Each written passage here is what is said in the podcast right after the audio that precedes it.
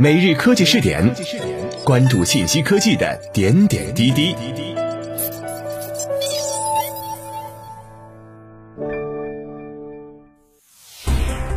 各位蜻蜓 FM 的听众朋友们，大家好，欢迎收听今天的每日科技试点。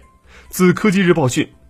近日，《自然》杂志子刊《自然天文》发表题为《中国空间引力波探测计划的概念与现状》的论文。这是中国科学家第一次在顶尖国际杂志上对中国空间引力波探测做出完整系统的介绍。二零一六年二月，美国激光干涉引力波天文台 LIGO 宣布，在二零一五年九月十四号，人类首次直接探测到了引力波，这是二十一世纪物理学最重大的发现。引力波在宇宙中几乎自由传播，是探究包括引力本质在内的新物理及宇宙奥秘的窗口。引力波探测的国际竞争目前已经到了白热化程度。为了参与这一国际最前沿、最基本的科学研究，中国科学家提出了天琴与太极两个空间引力波探测计划。天琴计划是中国科学院院士罗俊于二零一四年三月在华中科技大学的一次国际会议上提出，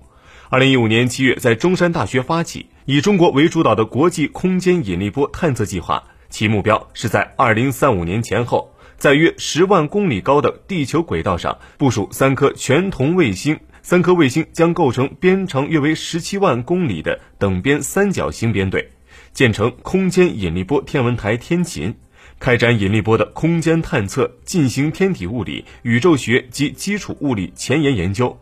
天琴一号已于二零一九年十二月二十号成功发射，并实现了所有预期目标。二零一六年，中国科学院提出了我国空间引力波探测太极计划，类似欧美 LISA 计划。太极计划的三星编队轨道是以太阳为中心，涉及干涉臂臂长及卫星间距三百万公里。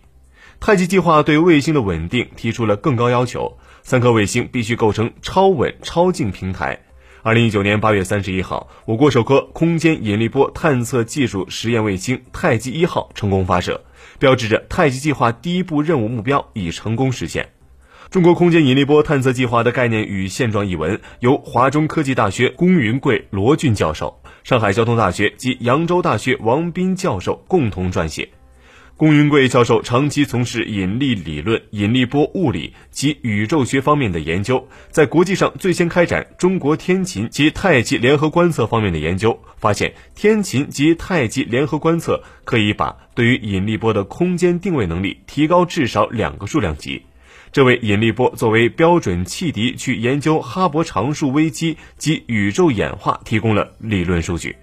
单个引力波探测器对于不同空间方位的敏感不同。龚云贵教授团队发现，LISA 天琴及太阳联合起来，不仅可以覆盖更宽广的空间，而且可以更加精确地确定引力波源的物理参数，从而更好地理解种子黑洞的起源及演化、宇宙的起源、演化及引力的本质特性等。各位，以上就是本期科技试点的全部内容，我们下期再见。